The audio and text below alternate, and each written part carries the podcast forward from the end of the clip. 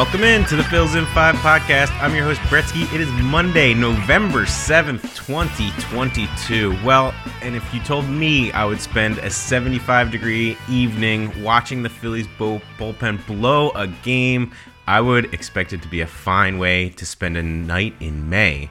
But we're doing this in November.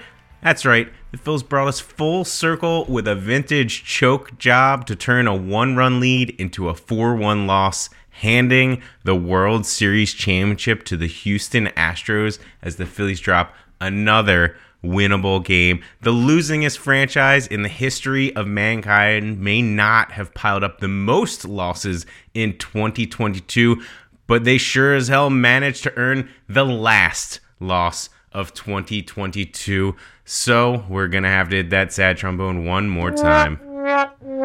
Ah, and I guess we got this other one here too. Ah, damn it. All right, let's recap the game. Oh, that's the wrong button. It deserved it. All right, let's recap the game.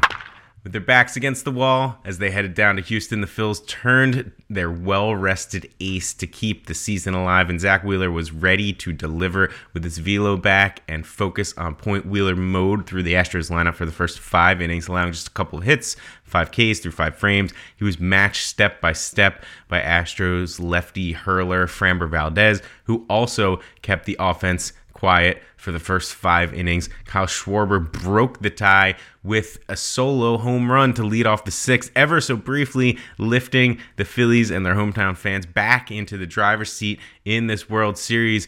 Framber managed to wrap up that inning, re- retiring the next three batters and would call it a night from there, allowing just a single run on two hits with nine strikeouts against just two walks on the evening. His second straight really good start, allowing just one run in each of his two World Series starts, six innings in each. Of course, quality start machine. He was absolutely brilliant, just like much of the Astros pitching for the entirety of the series. Wheeler went back to work with a one run lead in the bottom of the sixth, but ran himself into some trouble, plunking Martin Maldonado to open the frame, headed to the top of the Astros lineup. He got an out on a fielder's choice to Jose Altuve before Jeremy Pena then singled, put runners on first and third with one out, and has been Rob Thomson's MO throughout the playoffs despite the fact that his ace had just 30 stress free pitches, despite the fact that Wheeler had allowed nothing but weak contact. That was it for Zack Wheeler. Rob Thomson had Jose Alvar- Alvarado ready in the pen to come in to this game, setting up the moment that I've been warning you all about for months on here. I can't even count the amount of times I let you know my heart wasn't going to be able to handle Jose Alvarado in a postseason moment. Well, my heart did manage to make it through. We're still standing today, but the Phillies lead was not going to stand it with a one run lead in the playoffs. Jose's coming in.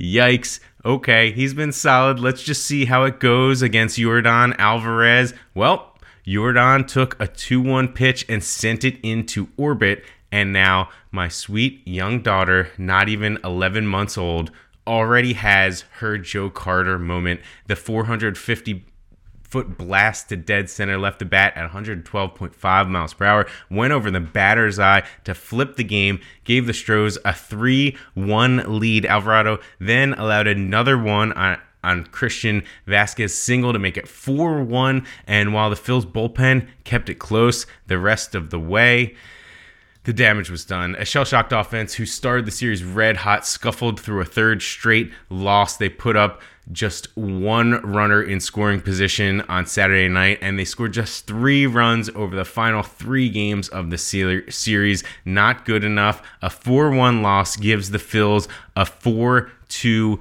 defeat in the series. Losers. All right, let's take a quick look around the league.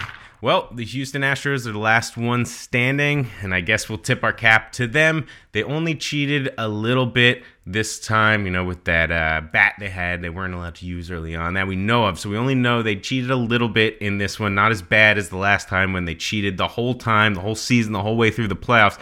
So there's no reason to think these Astros won't be back again. Amazing young pitching, a lot of good offensive pieces.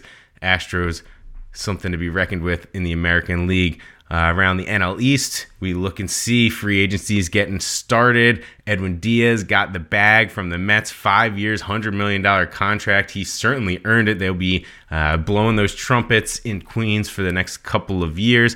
Free agency should continue to kick into gear as we head toward the winter meetings. If they still do that, I don't even know uh, after the after the lockout that year. But free agency coming up should be fun. We'll of course help keep an eye on everything going on with the Phils as we get into it. But let's wrap up uh, this season before we get there. Our key question of the day is going to be what if? What if Zack stayed in a little longer? What if Kyle kept it fair, or hit it a little further? What if Rhys fielded that one cleanly? What if Rhys got a hit with the bases loaded? What if Nick didn't stink? What if JT hits it two feet to the right? What if Bryce Harper had just a little more magic? Well, I guess they wouldn't be the Phillies then. All right, up next.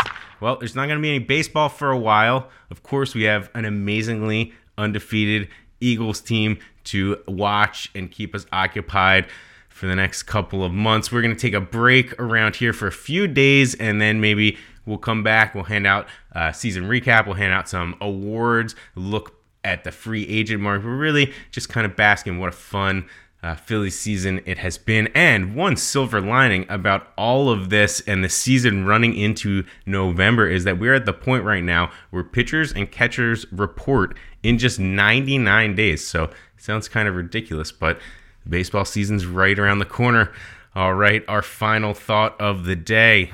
Wow, what a ride. The season has been awesome. All the ups and downs you expect from a Phillies run that just kept going and going and going.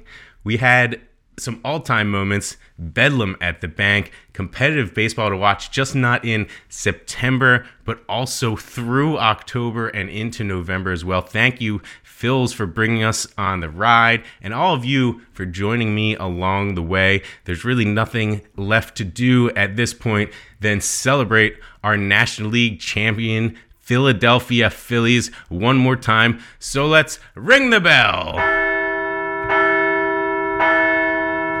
And we'll talk with y'all soon. Have a good one. Go Phils.